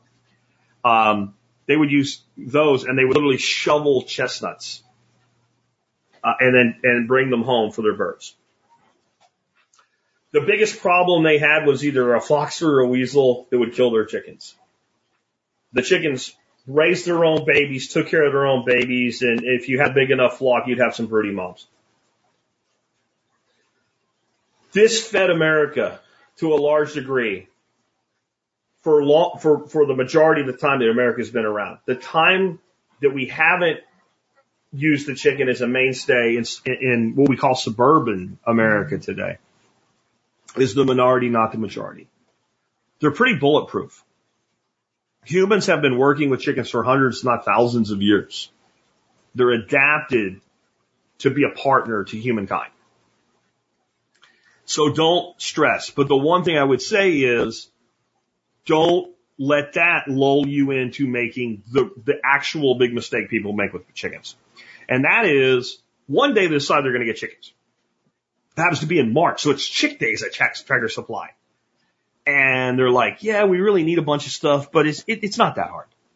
And they go to Tractor Supply and they hear peep, peep, peep, or Atwoods or wherever the feed store, peep, peep. Oh, look at the little chickens. And they go get the chickens and they, they rig up a brooder from a stock tank or something like that and get a little chick feeder, a little chick water. And next thing you know, they've got a dozen chickens, feathers on, wings on. They need out of that brooder and they do not have the infrastructure in place. whatever you're going to do, coop and run, coop free range, whatever you're going to do, have the basics in place before you get the baby birds. If you do that, everything will go pretty well for you. It really will. The final warning. You're responsible for your old birds, or you better have somebody that's happy to take care of them for you. when I'm checking for stuff on Craigslist, I will see at least a couple times a month, at least a couple times a month, somebody say something to the effect of, we have some chickens that we need to get rid of. They're not laying anymore, but we don't want them killed. They basically want somebody to adopt their chicken like you adopt a dog from the Humane Society. Folks, that's not a thing. There's no old hen retirement homes. And an old hen is three years old. Be prepared that you're going to have these old birds. They might pop out an egg a week or so, but they're never going to, like I said, they'll never make you money from a, and I don't mean selling eggs. I mean, this bird is profitable to my home. If you, you know, you're, I'm going to pay six bucks a dozen for top quality eggs, right? Yeah, Tuger's got it. They go in a stew pot. You need to be okay with that. Now, if you don't personally want to do it, as long as you're responsible enough to talk to like your friends and you find, like if you have a friend like me, and you're like, Jack, once a year, I'm going to have like a, a half a dozen birds that need to retire. Will you take them? You know, I might not take them on the exact day you want to bring them. Right? Because I, I pretty much want them, like if they're not part of my flock and they're just going to go in the freezer, I pretty much want them to come on a day I have time. But yeah, we'll make a deal within, you know, like a three week window somewhere. I'll be like, if you bring them on this Saturday, it'll be good. I'll, I'll take them. It's free meat. Of course I'll take them. Or if you find a place, like a lot of places you, you around you, you will find places that will process birds for you. There, that's actually not that hard to find. It's not like processing for resale. I got a place, I would not go down there for a half a dozen birds. I'll do it myself, but they do birds for four bucks a bird. So if you find some place that'll do it and you're okay eating them, but you don't want to do the work, but you need to, you need to understand that that's your responsibility. Because I see so much of it. You know, we want you to promise you're not going to eat them. And I'm going to tell you what happens here in, in, in this, this area in Dallas Fort Worth. There's a lot, Mexicans love chickens and they love backyard chickens to eat. Right. And I'm not saying anything negative. I'm just making an observation because when we've sold off flocks before, we've had them come and they've paid us $20 for a grown bird that they're going to take. And you know, like, and they're like, yeah, they, they lay eggs, right? And you're like, well, this one still will for a while. I'm like, dude, don't worry. I know what you're going to do. I'm okay with it. Like, we've just had times where like, if I could get 20 bucks a bird for chickens and we were selling off some flocks, it was just fine. Like, hey, if you're willing to pay that much, I'm not going to process them. I'll sell you a backyard chicken for $20. No problem. And so we would sell like half the flock and process half the flock. And so what happens is these guys go out and they know people do this and they'll be like, yeah, sure. Yeah, sure. Yeah, we're not going to kill the chicken. And that chicken lives about five minutes after it gets to its new home. And so just be, be aware of that. Let's go through some of the, the, uh, the starred stuff here. Um, Tony again sent me a 499 super chat. He said, touch on chickens, 20 layers come in next week. This is perfect. Thank you doing your double run. Yeah, I, the double run is something that I just kind of glossed over. Um, but this was the victory garden.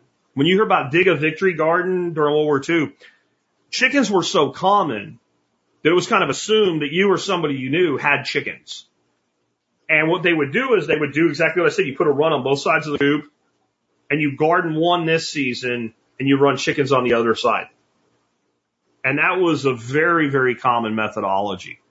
So again, Tony, thank you for that. I appreciate it. Um, Hunter said, chicken tractor on steroids, is that a good thing? Scale up or down for a backyard? Again, I'm not big on for the type of person I was trying to aim this at today. Now, chicken tractor on steroids, Billy Bond knows a lot more about that than I do. I find it to be a lot of work. I think it's, I think if you have the time or the manpower, it's an incredible way to go. And Geoff Lawton really perfected it in basically running the chicken and tractor on steroids around the garden. And, you know, once it's, once you got it running, it's basically every week he's turning out like a couple yards of really high quality compost, feeding the birds 100% on a waste stream. I think it's great. I'm not going to do it. I'm not going to do it. My method of composting is I free range my birds. I make about four great big six foot round rings of compost every year. I shovel all the stuff in there in one go. I soak it when I do it, put some pipes in it, pull the pipes out. It's like a modified Johnson Su. It makes great compost. I don't ever turn it. I don't turn it one time. Chickens might play with it a bit here and there. Um, I've gone over that before. David says, why does it always have to be about size? Um, David's the guy that I mentioned has kind of the really small indoor outdoor, very cool chicken run thing going on. And I, I, I pointed that out because, uh, because you don't have to go as big as I described today. Like you can, you can be very innovative. David, David needs to totally someday video his entire set of systems and make a 1995 downloadable product and make some damn money. He really does, because what David's done is pretty amazing. The reason he's got to do the what is it about, why is it about size thing is he gets mad at me because I constantly am showing him things like, you know, like this by, by text message, like sending him zucchinis that are as big as my arm or tromboncinos like this giant thing right here. Uh, that's why David has to always throw that comment in because he's a commenter. It's what he does. Uh, Mouse says, Jack just moved into my just moved my brooders into the main coop away from the elders, nine weeks old. Do I need to change their diet from trick crumble to layer? Elders get scratch and layer plus grown vegetable scratch. See, this is something I'll tell you honestly, I worry a lot less about now than I used to. So I used to be big on you feed your babies chick starter and then they get to a point where they're eating like grower and then you don't want them eating the, the, the calcium enhanced layer crumble until they're of laying age. And then I started having birds hatch babies. And guess what they did? They ate whatever the hell they wanted. You know what happened to them? Nothing bad happened to them. So now I basically, when I have babies, I feed them chick starter. I try to, like, if a mother's brooding, I try to do things where the babies can get the feed, but the rest of the flock can't. Not because I'm worried about the, what happens to the flock if they eat chick starter. It's, I don't, it's, it's expensive feed and I don't, I, I need it for the babies. So I feed them that until they're big enough to eat pellets. Cause I feed pellets. To, that's something I didn't talk about today. I don't feed crumble to my adult birds because I find it has a lot more waste. I feed pellets to my adult birds. And when the babies are big enough to eat pellets, they eat friggin' pellets. And I don't worry about it. And they're to get too much calcium and they're going to uh, do whatever you want. I, I'm, I'm not worried about it. As soon as they have the ability to commingle, they eat whatever the other birds eat because they're going to do it anyway. And you're not going to stop it. Now I have seen some pretty smart people do things when you have a broody hen who has chicks that's with the flock. This is more of a larger scale like what I do. Take something like just um, a, a piece of uh, like fencing that's got a big enough gap that baby chickens can get in and out and adult chickens can't. You make a loop, put it in the chicken coop, put a chick feeder inside it. The babies go in and they eat their food and the big birds can't steal it. That's, that's like the most effort I've ever put into it is, you know, taking a, a, a ring of, of horse fence that babies can go in and adults can't. That, that's about it. I don't, I don't worry about it very much. Um, Wicked Stepmother said, are there any chicken scraps you would prevent your chickens from getting, uh, like onions, peppers, coffee grounds, etc.? No. I throw everything in the, I have basically, um, some cinder blocks that make like a pit. And then we have a thing that sits on our countertop and all our compostables go in there. And when it's full, when I go out in the morning, I take it out and I dump it in there. Here's how I feel about that. Chickens do, do not like onion peels. So you know what? They don't eat them. Chickens do not like orange peels. So you know what? They don't eat them. When I have like some trimmings from the green onions and like the end pieces weren't so nice, so I didn't use them in my cooking and I throw them in there, chickens don't like that. They don't eat them. Chickens don't eat coffee grounds. You know what? I just throw the coffee grounds in the compost and the chickens don't eat them. What happens is all of that stuff breaks down and starts the composting process. It attracts bacteria and fungi and bugs and worms and all kinds of things. And the chickens eat that. I believe that when you, if you watch a chicken working compost, you will see them at times pecking. And Geoff Lawton's commented on this too. And you look and you really can't even see, and you're like, they can see things smaller than we can. And they're eating tiny things that we would literally consider microscopic. I remember a video and I, I was like, I, I've always felt the same way and I felt like I was crazy.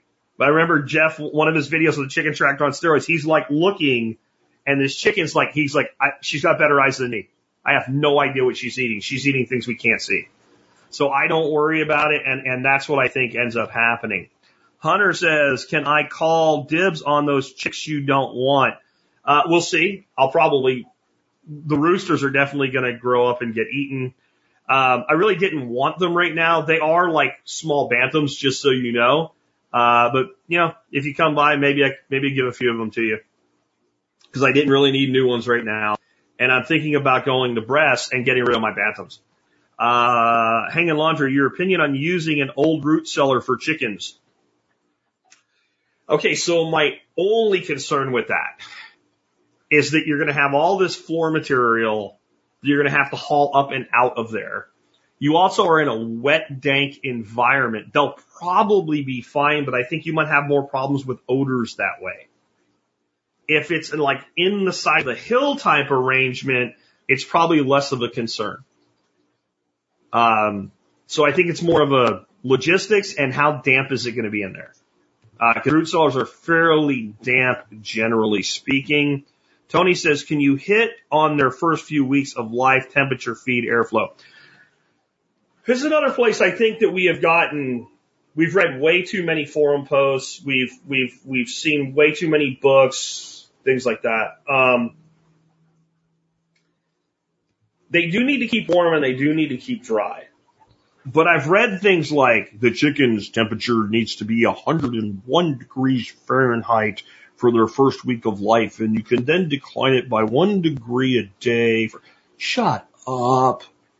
Shut up. Shut up. Shut up. Shut up. Shut up. Don't talk to people anymore if you say that. You, you, you need to not be allowed to talk to human beings if you're going to say something like that. So I watch my chickens that raise babies and they do puff up and they keep them nice and warm. I'm sure it's like 101 degrees inside mommy's wing pit or whatever. Then I watch that little chicken like get off mommy's back and go do some things and mess around and chase a bug and then come back to mommy. Was that chicken 101 degrees when it was 75 degrees outside and it was doing that? No. So basically, what I do if I have to brood, I get a bit like a big Rubbermaid tub or like a big, uh, Tupperware thing and I have an old screen door that I throw on top of it and I put a brooder light on one end and I don't put a brooder light on the other end and they go where they want to go. If they're cold, they go under the light. If they're too warm, they leave. And they spend a ton of time not under that light. That's why I would say like, shut up, shut up about the 101 degree thing. Cause they don't spend most of their time under that light. And basically, before they go out in the world, you want them feathered. Once they're feathered, they're, they're in a pretty good state to go out in the world. Um, and it's usually about a three week process. I have absolutely brooded birds outside their entire lives, though, even when they don't have a broody hen. I've literally put them in a small chicken tractor and made sure they had a heat lamp on one side and make sure they were covered and they didn't get too much sun or too much wind or get too wet. And I've done it successfully. I've done it with caging inside the chicken coop. I actually like this method a lot. The babies are with the, the new adults and the new babies are together, but they can't be picked on and they kind of become okay with each other. My, my best luck with introducing when it's time for this bird to be introduced to the flock. And so we've got maybe a six week old bird and we want to just put it with our flock. We want everybody to get along. They're going to fight some. It's okay. Don't worry. Unless you see like a rooster pin another bird up against the thing and start attacking the shit out of it, pecking and, and just being a little bit bitchy with each other, it's okay. Wait till everybody's on the roost. Wait till it's actually dark. Chicken's getting kind of this like trance like, like you can just pick them up off the roost. Like, what's going on, man? They look like a dude that's drunk and stoned at the same time. Wait till they're in that state. Take your new birds, put them up on the roost right next to everybody else. They have a pretty small brain, not a lot of power there, not a lot of thinking, not a, not a lot of concepts of time. They kind of wake up and it's like, I guess you were always there and they just kind of move on with their lives. So that's kind of my introduction uh, methodology. Uh, Thomas says, how loud are hens and roosters? Well, it depends. So I generally say that if there's any potential problems from neighbors or the man, the department of making you sad, just forget roosters. Roosters are going to crow.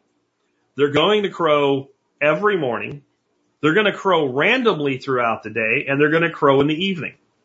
And sometimes they crow at like four o'clock in the morning. I don't know why, but they just do.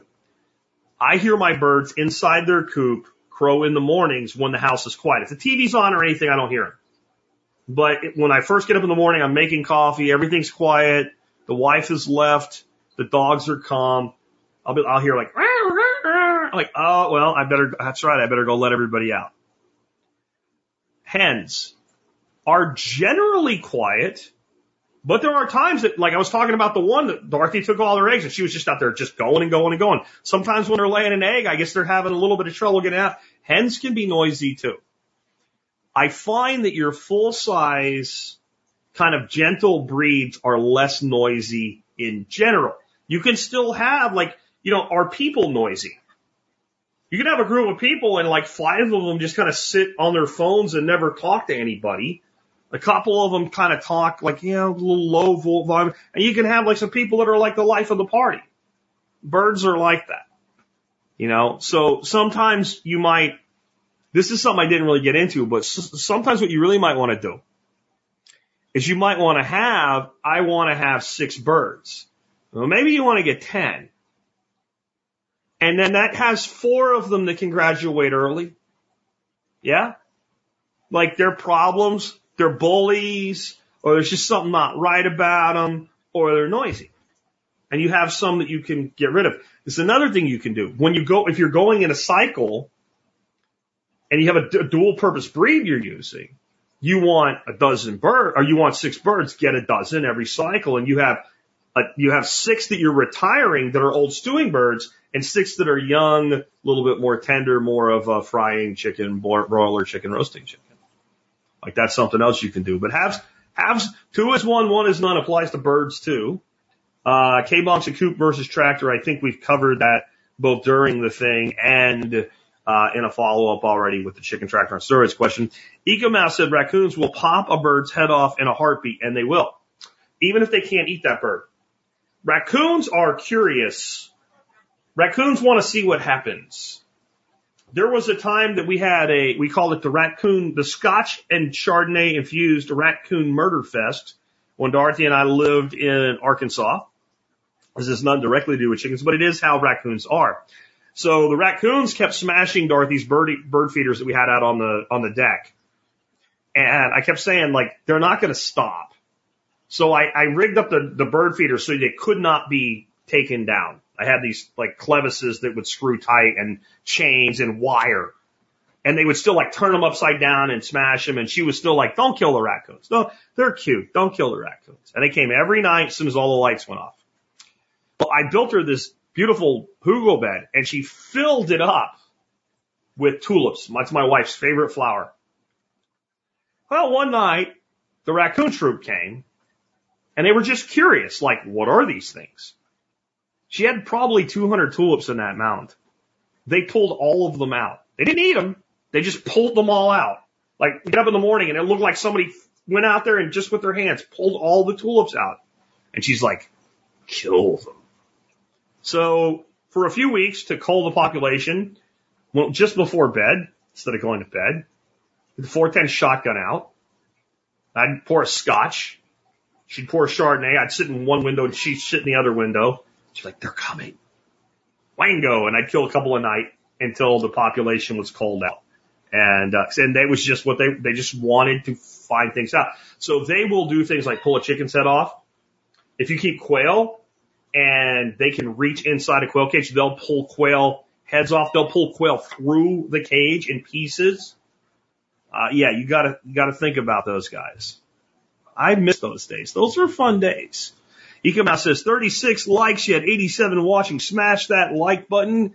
If you're getting anything of value from Jack's session today, do not incur the wrath of the Ecomouse. Do not want that. Do what she says and smash the like button. Trammell says biochar in the coop floor will help odor and useful for garden after. I completely agree, and I should have said that. Um, I have a little kiln that I make biochar with from scrap scrap trimmings and stuff like that, and I'll do that often. I'll just take I have buckets of it, and I'll go in there when I'm doing my stuff, and I'll just throw a few handfuls down, and then that ends up in the compost. It ends up charged up with nitrogen. Uh, really great comment there. Thank you for that. Trammell says keep one or two broody hens and cull the rest on a rotation. Yeah, uh, that's actually a good point. If you have a bird and she's big on going broody and you want that and you're, it's coming time to cull that generation. She earned, now some of my grandparents were like, she's earned her keep and she'll keep brooding even when she's not laying a lot. And those were the ones like we had this like we'd have like a chicken that hadn't laid an egg in years. She's just old as hell, too tough to eat, rubber band chicken. And you'd be and you'd be like, well, why do we start? She raised like seven broods. That chicken, she earned her. That's the chicken that actually gets a full on retirement. That ends up living as long as she's. That's she gets to be a pet if she does that. So, so good on that. Um, Liberty Meat Solutions said, can you tuck on, can you touch on chicken math? They need to know. I'm not sure what you mean by that on chicken math. Are you talking about ROI? Because that is something that's important. Um, and that's what I talked about with the feed debt. So you can clarify that if you mean something else by it. But you do need to understand that it's not a really profitable thing um, from a standpoint of birds making a lot of money from a standpoint of saving money. You're not saving money generally by having a backyard chicken flock. You're building, you're making a better product and you're having a multi, a multi-function asset. I have eggs. I have eggs even if I can't go to the store. I have a better quality egg. I have a compost processing system. Okay. And I have a meat yield at the end with a cull. I, I don't know if that's what you're asking, but if you are, that's a valid point. Uh, if you mean something else, tell me and I'll try to get it done. I want to finish up here soon though. Thoughts on having an incubator or not? We covered that one hanging laundry, so we'll just let that one go. Uh, John Bunting said quantity of feed per chicken per day. You're generally in the neighborhood of requirement of feed on a laying flock once grown and producing of about 0.35 pounds of feed per day if the chicken is relying 100% on feed. I feed my birds pretty much free reign rat, free, free ration. Like they take what they want when they want it. But I base mine on about a quarter pound per duck per day, but I'm running ducks on pasture. In the summer, like it just started raining again and everything's turning green and they have lots of forage and now I'll go back to that. During like dry period of my summer, when the, once the grasshoppers were gone, I fed them as much as they were eating a day. I, I didn't put them on any ration at all. A small backyard flock, your feed bill's not going to be that big.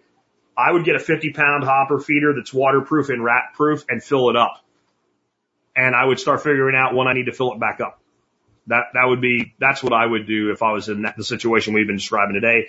Ecomouse says, Jack, carrot tops are great for chickens as well if you don't make pesto with it. Yeah, they, like I said, they'll, they'll either eat it, they'll eat it after it starts to break down, or they'll eat the thing that eats it. I do like me some carrot tops for cooking with though, I will tell you that. Carrot tops are parsley guys. I mean, that's the way to look at them. And Trammell says hens will complain when someone is in their spot for laying. This is true. Birds often, like you can put laying boxes in your coop or whatever, and you've got like six chickens in six boxes.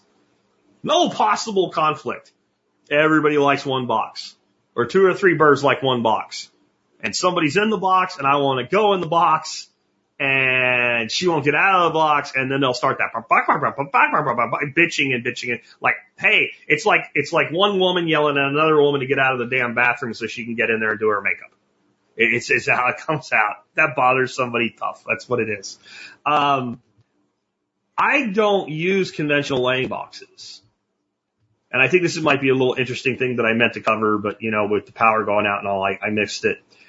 What I use for laying boxes in my coop, I don't even know what you call them, but they're like a tub, like a, like a storage tray thing. And they, they'll nest together, but they're also designed for they stack. And they're kind of a front, you can reach into them. I can't think of what they're called. Uh, but they have them at Home Depot and Lowe's. They're made out of like, uh, like plastic. And if you turn them upside down, they have a little hole. Look who's here. The wife. that bothers me with a smiling face. Dorothy's on the live feed through Facebook. What are you doing on Facebook, honey? You should be on YouTube. Anyway, um, they, they go in there and they lay eggs.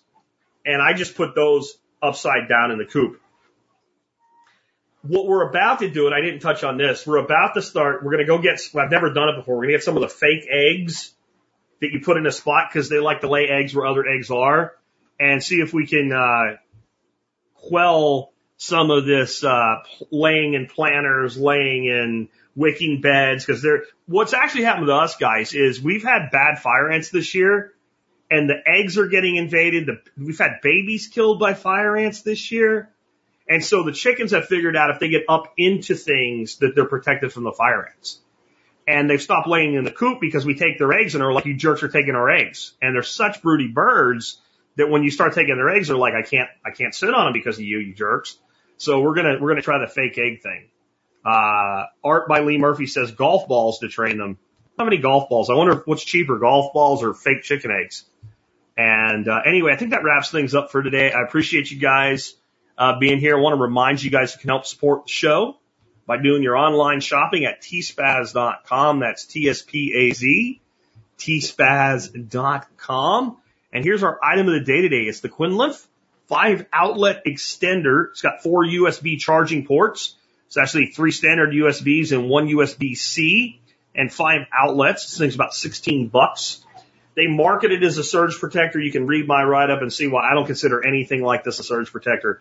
This is what I like about this thing though. One, for those who can see it, look at the form factor. You've got those angles on the sides, and that means that you can actually use all five of the electrical outlets and actually use them. And the one that's on the front is down low, so you can use all four of the USB ports easily as well. It's got a little tiny indicator light on it, and that is nice compared to the other Cable Matters one I recommend because that's like a night light. Big thing here though is where that little night light is, there is a screw You take the faceplate off the outlet you're going to install this on. You plug this in and you put that screw back in. So when you unplug things, it doesn't pull out the whole thing out of the wall. So it's very efficient, works really, really great. Uh, does not light the room up like a night light, sticks to the wall, and you can access all of the plugs. It's pretty slick. Um, this is one of those things like Amazon got me with collateral marketing. People who like this have also bought. I'm like, I'll try one of those. So you can get that at tspaz.com. Again, 16 bucks. And if you do your online shopping at tspaz.com, you can help us out with no matter what you buy. You can also become a member of the MSB. Just go to survivalpodcast.com, and click on members to learn more. And if you want to make sure you get announcements about live streams and anything going on with TSP, get on the Daily Mail, the survivalpodcast.com, click the Daily Mail tab, fill that out, or get on the Telegram channel and you'll always get announcements about cool things whenever they happen. If you're on YouTube, like and subscribe and click the little bell. That way, whenever something's going on, you'll get an alert from the people at ScrewTube as well. Thank you guys for being with us today. I hope you guys uh, enjoyed today's episode. Sorry about the outage, but we were able to come back from it two days in a row now, and uh, looks like the storms are gone and we got through it. I will catch you tomorrow with an expert council Q and A show.